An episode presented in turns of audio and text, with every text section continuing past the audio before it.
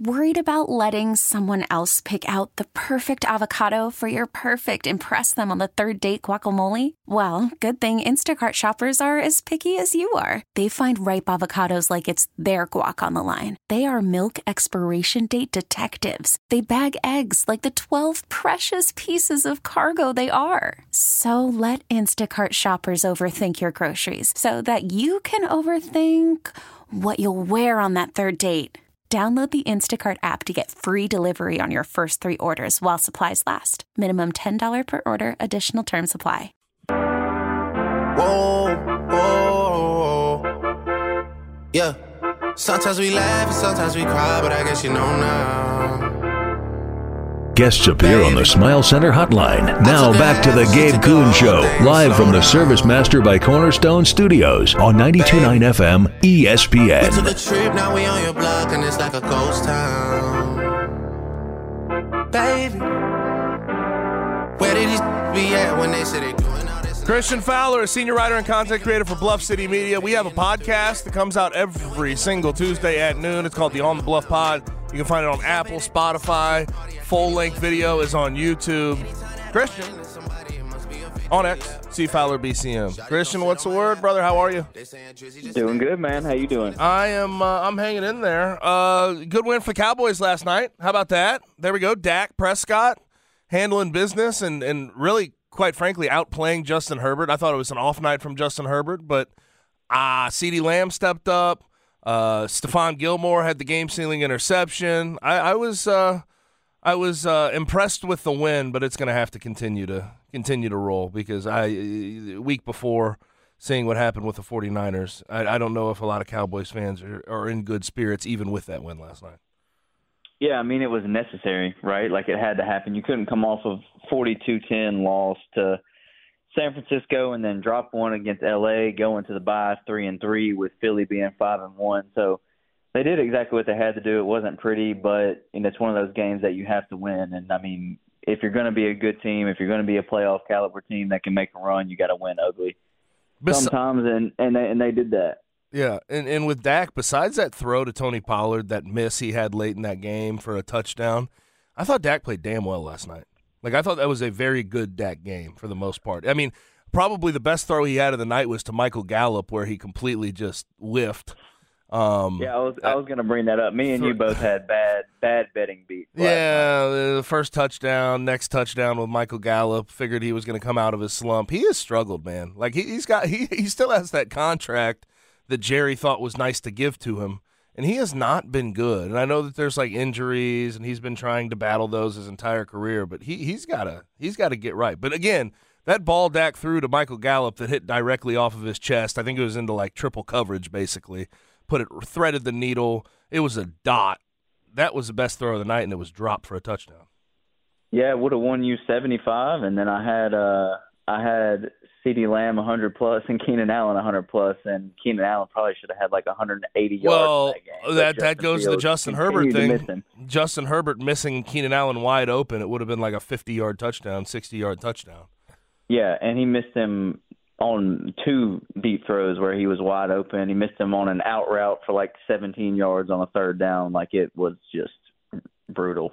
it was brutal. Now, Ju- Justin Herbert, like, I, I opened the show on this because I just find it strange our conversations about quarterbacks these days.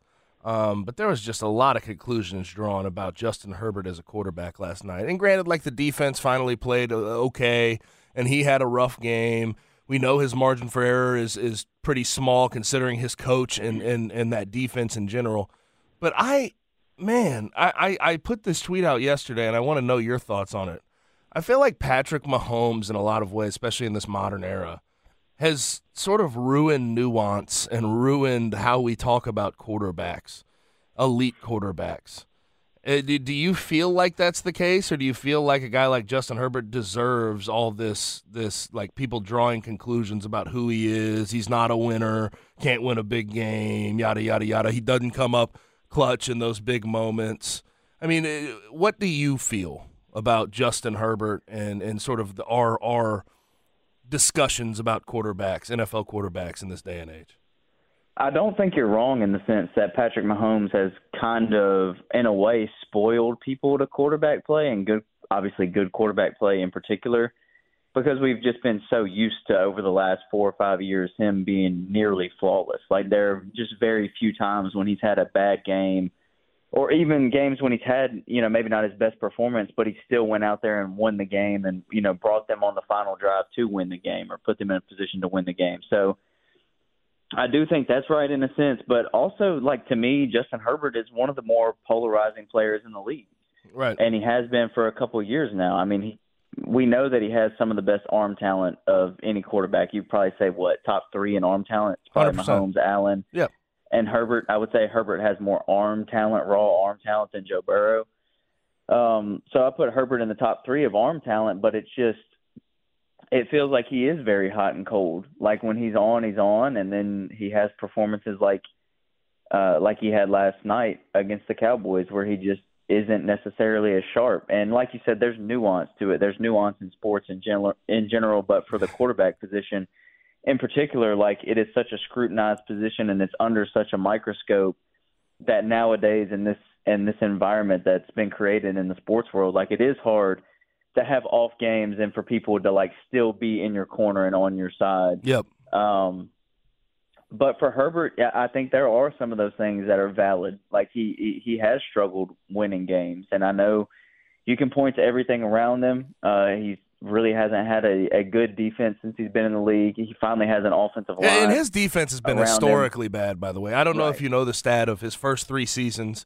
Um, his offense has set the uh, you know three season span record for points uh, since the merger, and then his defense in that same time set the record in a three season span for points allowed since the merger. So like Yeah. like there's some give and take to this whole thing, and I I I don't know if grace is necessarily given where it should be. Like that that's where I'm at on the whole Justin Herbert conversation. Just because I feel Yeah, like all I, Go ahead. I, I think it's an extreme gray area, right? Because we know the physical talent that he has, and, and for people saying that he's not necessarily clutch, uh, I mean, I think he's had maybe the most or second most game-winning drives since he entered the league. So he's shown a capability to have those clutch moments and those big moments.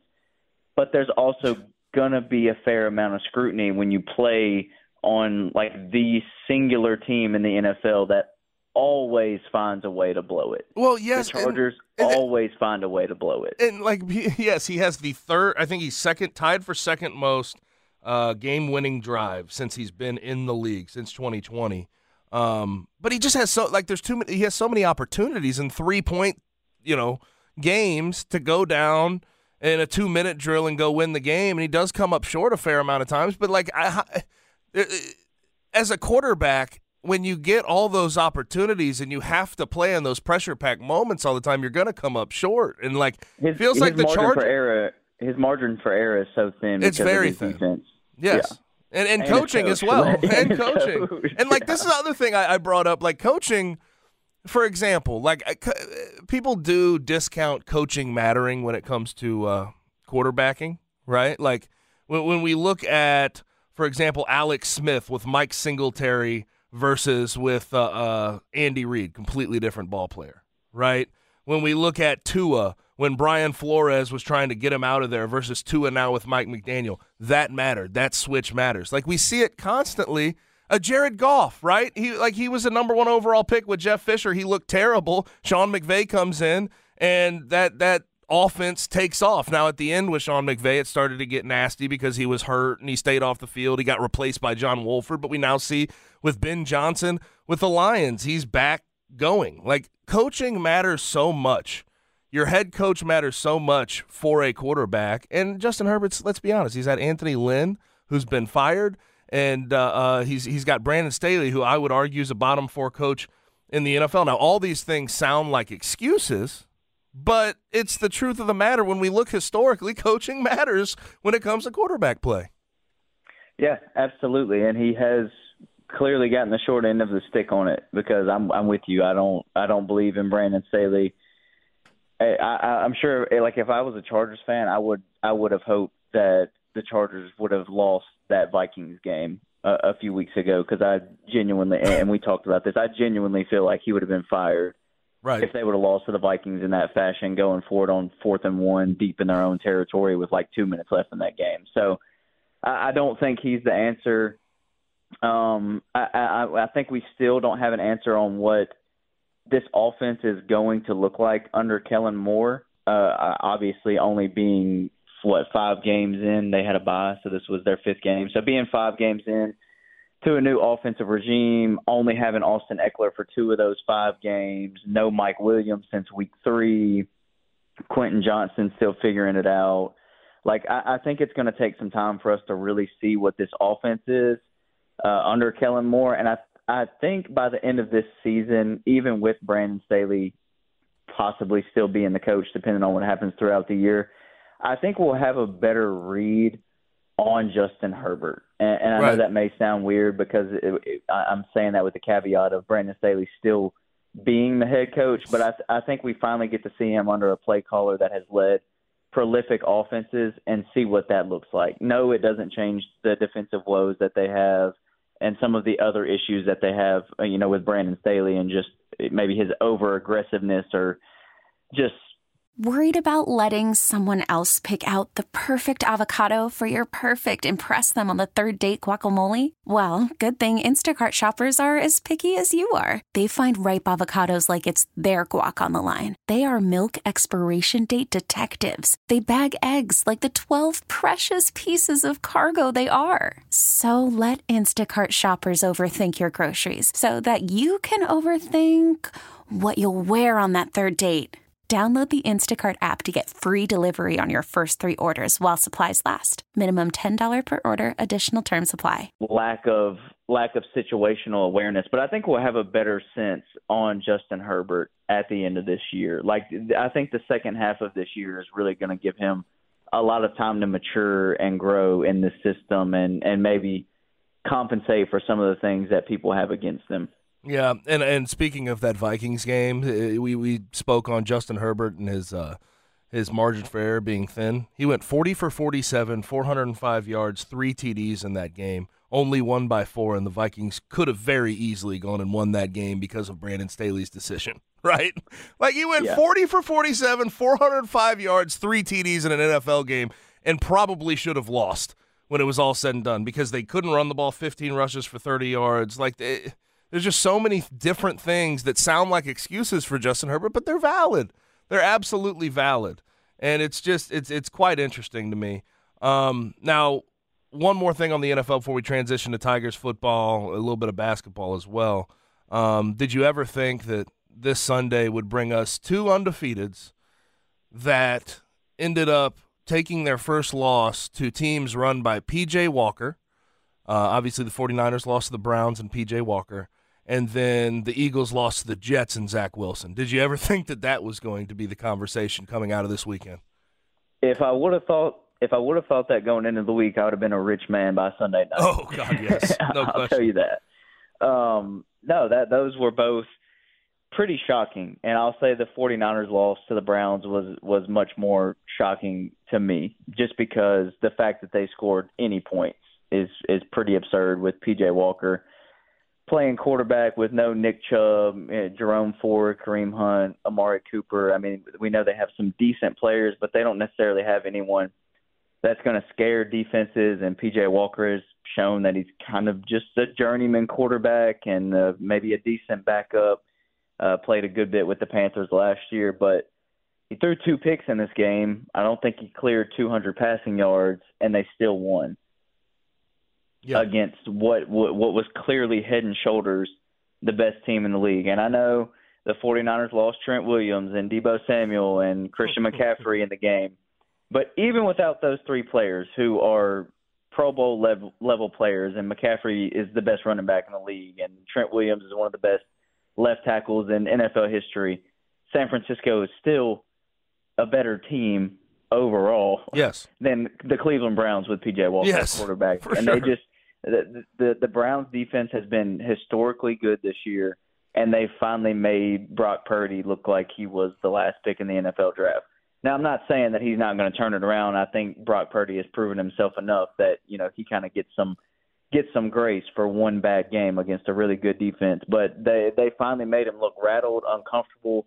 He threw for 122 yards in the game, didn't clear 100 yards until the the last drive where they were trying to go down and win the game. And he ultimately even got them into field goal position. And Jake Moody, uh, the rookie kicker out Yep. of Michigan, missed a, a relatively easy uh, uh, field goal for the win, especially in NFL terms. But overall, no one expected the Browns to beat the 49ers. And then Philly's been winning ugly all year. They haven't looked like themselves. They haven't looked like the team that pretty much just throttled everybody that they played last year. And it finally caught up to them. You know, they were they were winning these games that weren't necessarily pretty. They were just finding a way to do it. And um, with Jalen Hurts throwing three interceptions and the Eagles having four turnovers, the Jets were able to capitalize just enough to get a win uh, with a pretty much just putrid offense. I mean, they couldn't move the ball very much. It was just getting the ball in good field position and be- being able to kick field goals for Greg Zuerlein was pretty much how they won the game. hmm Um, now I am. I think it's worthy of discussion here, real quick. Browns on the Browns front beating the 49ers. Jim Schwartz is a dog, man. He's got that Yeah. defense playing like I mean, they're out of this. They're the best defense in the league right now through through six weeks. They've been unbelievable, man. I, I- like I, we've been waiting for that Browns defense to really wake up. They've had a lot of draft picks. I mean, you still have Denzel Ward and Myles Garrett and all these guys up front. Uh, Jeremiah Owusu-Koramoah is one of those draft picks. Like we've been waiting for them to really show up, and Jim Schwartz is getting all he can, getting everything that, that you've expected from the Browns for a long time. He's getting everything out of them. Yeah, Jim Schwartz has always been a really, really aggressive coach. When he was a head coach, he was a really aggressive head coach and a very aggressive defensive coordinator, and he has the perfect unit in Cleveland to play his style of aggressive football with Myles Garrett and Za'Darius Smith and Dalvin Tomlinson and uh, JOK, like you mentioned, Denzel Ward, Greg Newsome, Grant Delpit, Martin Emerson. Like they just That's a lot of guys. That's a lot of guys. You just yeah, it's a lot Yeah. of really good players. They have an absolutely great personnel at all three levels, and uh, I think he gets the best out of them. He allows Myles Garrett to be free. Myles Garrett finally has someone on the other side of him that can take some of the pressure off of him, and it just is working seamlessly right now. They've barely allowed over a thousand yards in five games. I think they've had their bye week as well already, so I think they only played five games. So they're averaging, they're allowing like 201 yards per game on defense, which in the modern day NFL is It's literally ridiculous. unheard of. It's the least amount of yards allowed since 1950. Yeah, it's insane. Now talking with Christian Fowler at C Fowler BCM on X Tigers drop a game to Tulane this past weekend. Well, on Friday, I should say. Um, 31-21 to Tulane. They had a 21 to 10 lead, and it's just it's frustrating for a lot of fans, and I understand that. I mean, the amount of blown leads in big games that we've seen over the past two and a half years, it just continues to be a problem for this football program. Um, I see where people are frustrated. I still think that there's an opportunity for them to seize the rest of the season, but it's going to start with these next two games. I think probably outside of SMU, their toughest games of the year at UAB, at North Texas. But if you want to be taken seriously, you have to go two and zero in this stretch. Um, but what but what did you think ultimately of that Tulane game? Um, felt like there was a lot more energy in that stadium, at least until Tulane made that uh, made that comeback and 21 answered point, 21 unanswered points. Um, but what did you think about that game ultimately? Yeah, it was Memphis's biggest game of the year, and they played good offensively for only three drives out of the game, and and that's the story of it. They went down 10-0, um, which I know a lot of us felt that they couldn't go down like they did against Boise State and win this game, but they still rallied. They scored three straight touchdowns. They looked like it kind of looked like man, Memphis might roll over Tulane. Like the offense was absolutely perfect for those three drives. Seth Henigan looked incredible but then we ran into the same issues. It was the same issues that have plagued Memphis all year, and they popped up in the worst possible time. I know Seth threw a pick early in the game. He bounced back from it, led the three scoring drives, and then the offense was absolutely stuck in the mud. They couldn't do anything. They couldn't convert. They couldn't shorten the chains. They couldn't stay ahead of the chains. Um, and then you get the the death nail turnover uh, by Seth Henigan, another interception that that really just kind of sucked all the momentum out of the game, and it just it just it just had a feeling like okay, that was it. Yep, There's it no did. there's no there's no bouncing back from that. There's no rebounding from it. It was kind of the end, and it's unfortunate because Memphis was in a position to win this game. Uh, they would probably not. I don't even want to say probably. They would 100% be ranked in the top 25 right now, with their only loss being to what was Missouri ranked this week? I think 20th. Mm-hmm. Um, so their only only loss would be to a ranked top 25 team in the SEC, and instead they allow a, a 21-0 run. Can't do anything offensively. Can't get a stop on defense. And here we are saying that well, if Memphis wants to wants to seize any kind of opportunity and turn the season around, they can't lose anymore. and uh, Right. I, I don't I don't think many people feel confident that they can go the rest of the season without losing, especially with four road games left on the schedule, albeit against inferior teams. But still, it just it, I understand why it's disappointing from the fans because it was so close but so far away from Memphis being a top 25 team with everything in front of them. Now Seth Hennig, Bowl, conference championship, all that stuff. yeah. Now Seth Henigan seven picks through six games. You hear a lot like there's there's excuses out there, right? Um, I think there's some people that are trying to call for Tevin Carter. I don't know if I'm I, I can't I can't really get behind that. I think Seth's the best they have in that quarterback room at this current state. Tevin Carter, if he stays on campus, I think could be the the future. But we'll we'll deal with that when we deal with that. Um, with Seth Henigan, you hear some excuses though out there. Tim Cramsey, maybe he has not schemed it up right for him. You know, the run game's not good enough. I think we can put to bed that he doesn't have uh, good enough weapons because Roc Taylor and Demeer Blankumsee have absolutely positively stepped up when their number has been called at least the last two games. Um, do any of those excuses hold any validity to you when it comes to Seth Henigan and his turnover issue? No, because I I mean, scheme can be bad if you deem it so. Play calling can be bad if you deem it so. But uh, I've seen bad play calling not end in turnovers. If that makes sense. I, I mean, I've seen Yes. play callers at the collegiate level in the NFL that people don't necessarily say they're the best play callers or have the best scheme, and their quarterbacks aren't turning the ball over because that falls more on ball placement and reads, and it brings up an interesting topic that we I think we talked about this maybe two or three weeks ago, and you uh, actually brought this up.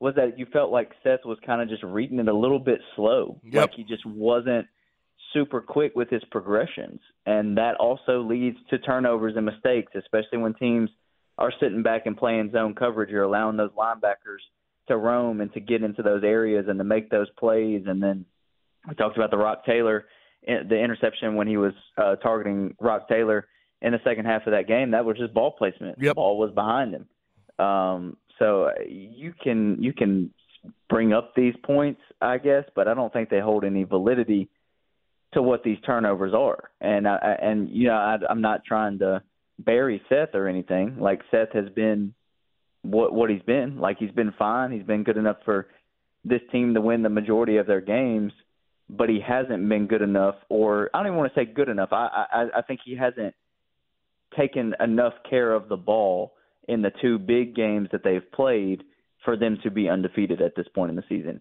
He has played well for the majority of snaps. No one should be able to argue that. He's been relatively solid for the majority of snaps. But the turnovers absolutely overshadow all that. Because when you look at a box score or when you're watching a game and it's a one score game or it's a tight game throughout and you turn the ball over two times, you have two interceptions in that game, you can you can probably pinpoint where those where those points are being lost at. And so, you know, it it is what it is. It's it's the quarterback position. They carry the most weight and the most pressure for a reason. And to lead one of the better teams in the country, you have to play mistake free football and he just hasn't been able to do that, particularly in their two big games against Missouri and Tulane. Now, what saves the season? Like, what what gets what what really excites the fan base the rest of the way? I know you say you're skeptical about them winning out. I think I am too. I think most of the fan base is. Is that it? Winning out, Yeah. AAC Yeah. championship appearance is that is that the only thing? Yeah, to me that's it. Um, because you don't have any exciting games left on the schedule. Maybe maybe some people will get excited for SMU, but no one's getting excited for UAB and North Texas and Charlotte and Temple. Like no one's getting up for these games. Like these aren't gonna make. I will say, in all mind. fairness, eight and two at home against SMU ought to be a pretty damn big game. It should be.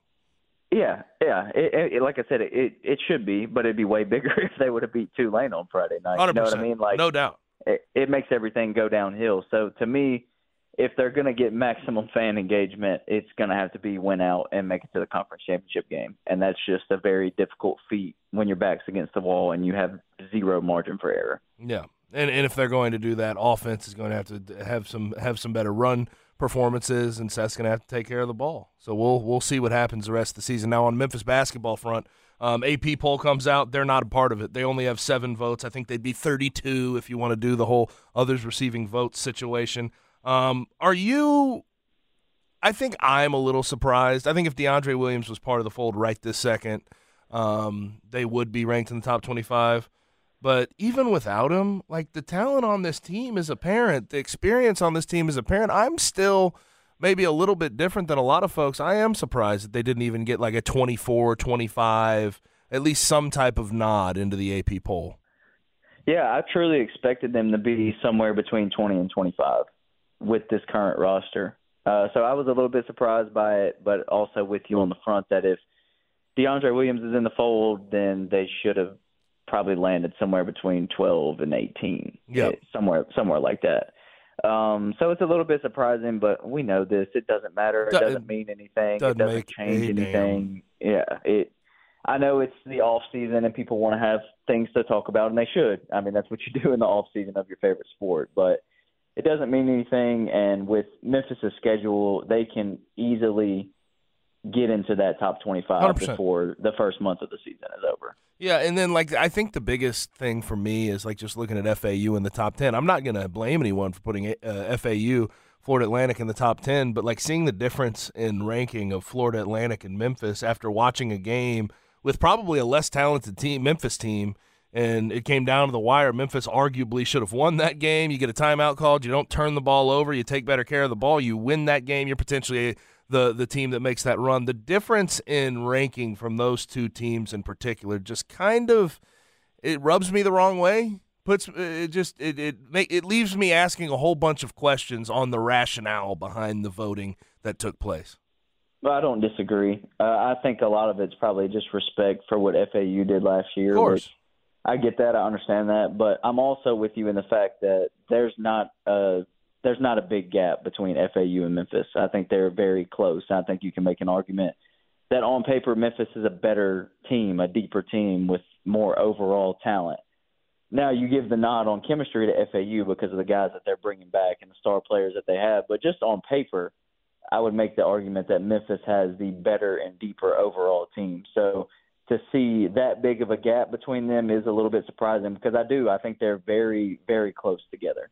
And I, I, I do that. We've talked about this. I think the view of Memphis, and this last thing here. I think the view of Memphis has to do with continuity, and, and almost continuity in itself, right? You have Right. two guys that are carryovers from the team last year. FAU has basically a full returning roster with a with a coach returning. Like I, I, I get where continuity can be taken to, into account. But in this day and age of college basketball, the amount of transfers we see, the turnover in every single roster, I just think going forward, continuity may n- may need to be, you know, less taken into account, taken into less account going forward. Just considering what we what we see year to year in roster turnover for every single college basketball program, not just Memphis. Yeah, I think I think what it shows us is like people believe that Memphis is going to be good, but they want to see it first. Of course, this is it's sort of an every year thing because I, uh, Jeff brought this up on the show yesterday. Even with what has happened the last two years, getting to the NCAA tournament, and last year with not a whole bunch of expectation, ending the season as a top twenty-five team in the AP poll, I think there's still that view of oh, this team's going to overpromise and underdeliver. This team has all these expectations Penny has set, and they're going to fall short of said ex- the, the set expectations.